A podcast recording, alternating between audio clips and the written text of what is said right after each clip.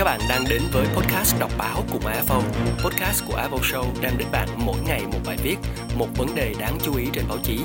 Đọc báo cùng AFO không chỉ cùng bạn cập nhật những thông tin chính thống mới nhất mà còn được phân tích sâu hơn và đa chiều hơn. Hãy cùng AFO tạo ra một bộ lọc thông tin thật tốt với thông tin dành cho các bạn khán giả trẻ.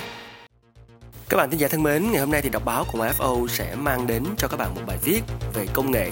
Bài viết của tác giả Tình Anh với rất là nhiều những tổng hợp liên quan đến câu chuyện khi mà đại dịch mới bùng phát và các chính phủ khắp thế giới đều nhất trí rằng smartphone có thể là một vũ khí then chốt trong cuộc chiến chống Covid-19 thông qua các app Covid phục vụ từ việc truy vết và cảnh báo tiếp xúc, khai báo y tế đến đăng ký xét nghiệm, đặt lịch tiêm chủng và cuối cùng là hoạt động như là giấy thông hành điện tử. Nhưng thực tế không phải lúc nào cũng như kỳ vọng. Bài viết của tác giả Tình Anh với nhan đề Trong mê hồng trần, app Covid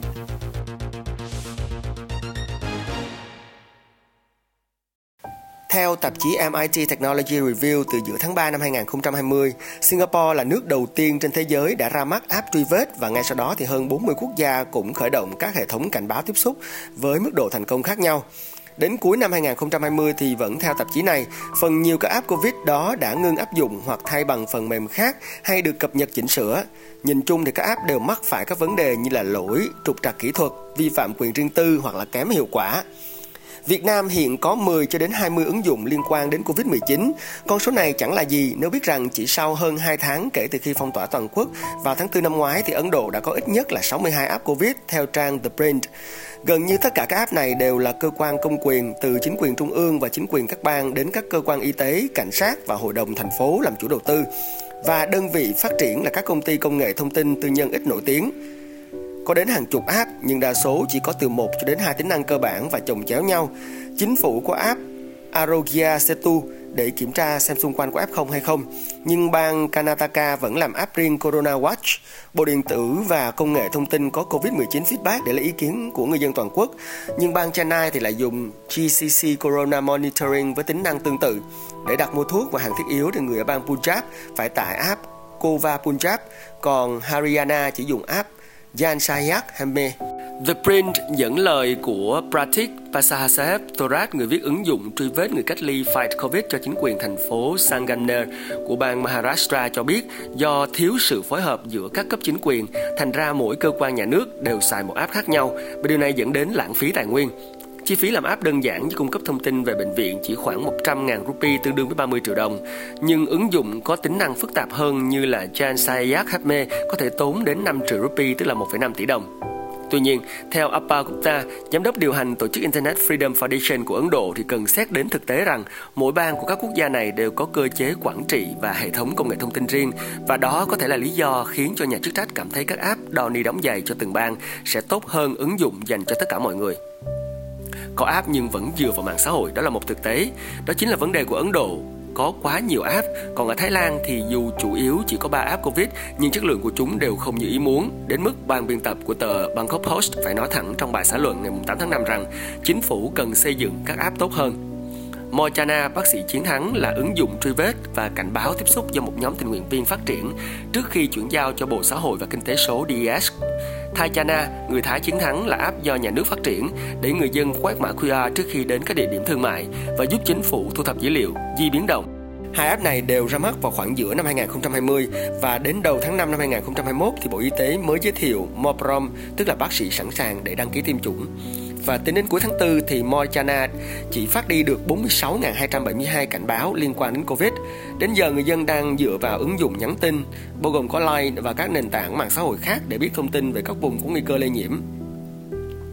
Mopron còn ê chề hơn vì sập nguồn ngay ngày 1 tháng 5 và bị Bangkok Post đánh giá là hoàn toàn không thân thiện với người dùng và hệ thống đăng ký tiêm chủng thì rối rắm. Tờ báo này cho rằng không biết chương trình tiêm chủng quốc gia sẽ hỗn loạn đến đâu với một ứng dụng đánh đổi như thế và đề xuất thuê một công ty chuyên nghiệp để có thể phát triển cái app Covid thay vì giao cho cơ quan chính phủ như DES. Các góp ý có lẽ đã được nghe 4 tháng kể từ bài viết trên, Moprom vẫn sống, thậm chí hoàn thành vai trò là cổng đặt lịch tiêm chủng và chuyển sang tính năng báo cáo phản ứng sau tiêm. Theo thông tin mới nhất từ Bộ Y tế của hồi đầu tháng này, thì Moprom sẽ sớm được trang bị thêm chức năng thẻ sức khỏe điện tử là vé thông hành để người dân tiêm chủng đầy đủ có thể đến một số địa điểm và thậm chí là đi máy bay nội địa. Và câu hỏi đặt ra là app có lỗ hổng thì sao? Với kế hoạch nâng cấp Moprom thành thẻ sức khỏe điện tử thì cơ quan y tế Thái Lan có lẽ sẽ cần tham khảo bài học kinh nghiệm từ Úc, nơi ứng dụng có tính năng tương tự liên tục bị phát hiện có lỗ hổng, có thể bị khai thác để tạo chứng nhận giả dễ dàng. Đài ABC News vào ngày 23 tháng 8 đưa tin Richard Nelson, một kỹ sư phần mềm sống ở Sydney đã phát hiện lỗ hổng bảo mật rành rành trong ứng dụng Express Plus Medicare, từ đó tạo chứng nhận tiêm chủng điện tử không có mã QR với thông tin cá nhân bất kỳ. Nelson cảnh báo viễn cảnh những người chống vaccine có thể lợi dụng lỗ hổng này và trang bị cho mình giấy thông hành giả. Hệ quả thế nào xin tùy quý vị tưởng tượng. Và kỹ sư này và các chuyên gia bảo mật cho rằng đó là lỗ hổng mà bất kỳ quá trình nghiệm thu, phần mềm nào cũng sẽ phát hiện. Hoặc có thể nói, họ đã chẳng hề kiểm tra gì sất. Đây không phải là lần đầu tiên và cũng chưa phải lần cuối cùng một app Covid-19 của chính phủ Úc bị phát hiện có lỗi. Năm ngoái, cũng chính Nelson và các kỹ sư khác phát hiện ứng dụng truy vết Covid Safe không hoạt động trên iPhone bị khóa. Các chuyên gia cho rằng lỗi này chỉ mất 5 phút để sửa. Đó là nếu họ muốn sửa. Trong một bản tin khác vào ngày 10 tháng 9, thì ABC News cho biết lỗi trên Medicare đã không hề được sửa ngay cả khi Nelson và báo chí lên tiếng, trong khi một lỗi mới lại được phát hiện.